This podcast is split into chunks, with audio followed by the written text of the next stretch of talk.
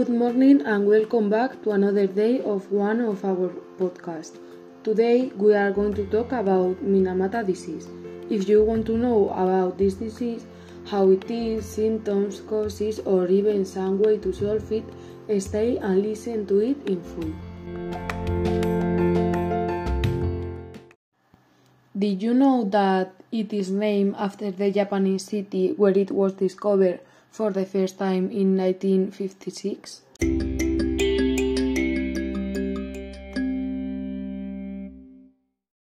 Sadly, you are wanting to know how this disease was caused. This disease was caused by exposure to methylmercury, a toxic compound delivered from mercury.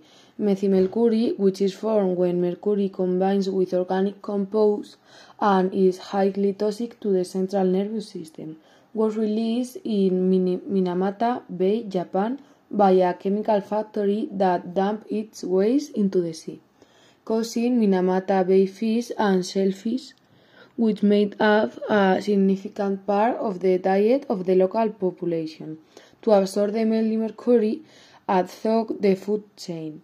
When people ate this fish and shellfish, they were exposed to methylmercury and developed symptoms of Minamata disease.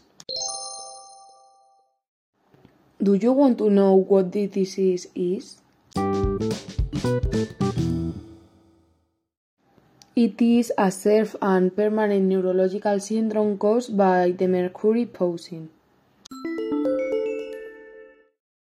Now you already know what it is, but sadly you don't know what symptoms it causes.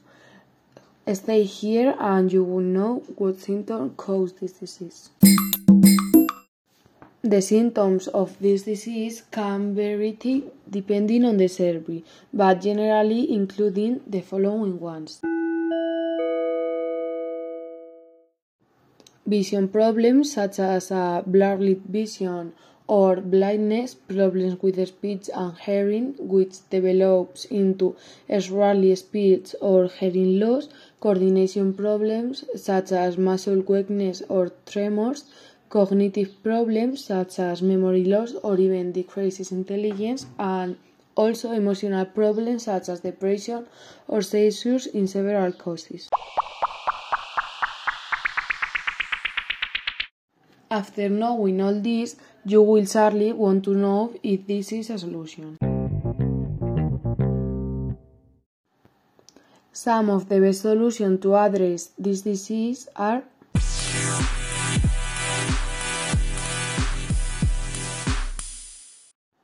Environmental monitoring that monitoring mercury levels in the environment is essential to reduce human exposure. This implies limiting the releases of mercury in wastewater and reducing the emission of mercury in the atmosphere.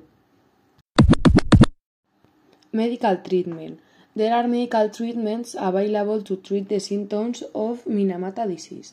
These include medications to control neurological symptoms such as seizures and muscle weakness, and occupational therapy to help patients regain physical conditions. Education and awareness. It is essential to educate the population about the risks associated with exposure to mercury and how they can prevent Minamata disease. This includes educating people to, about the importance of not eating mercury contaminated foods, such as fish or shellfish, as I have said before. Environmental remediation. Environmental remediation can be applied to reduce mercury levels in affected areas. This way includes removing sediments and also restoring water quality.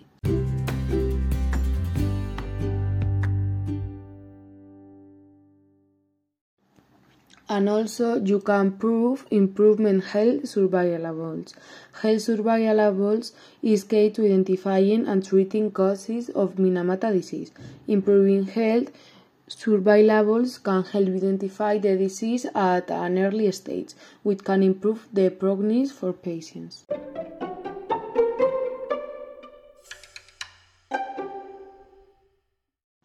Well, and we are coming to the end of the podcast. But if you want to know more about other environmental issues, you can investigate on our profile.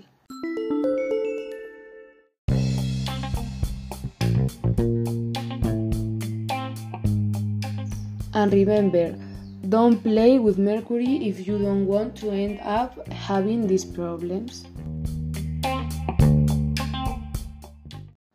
Bye bye and see you soon.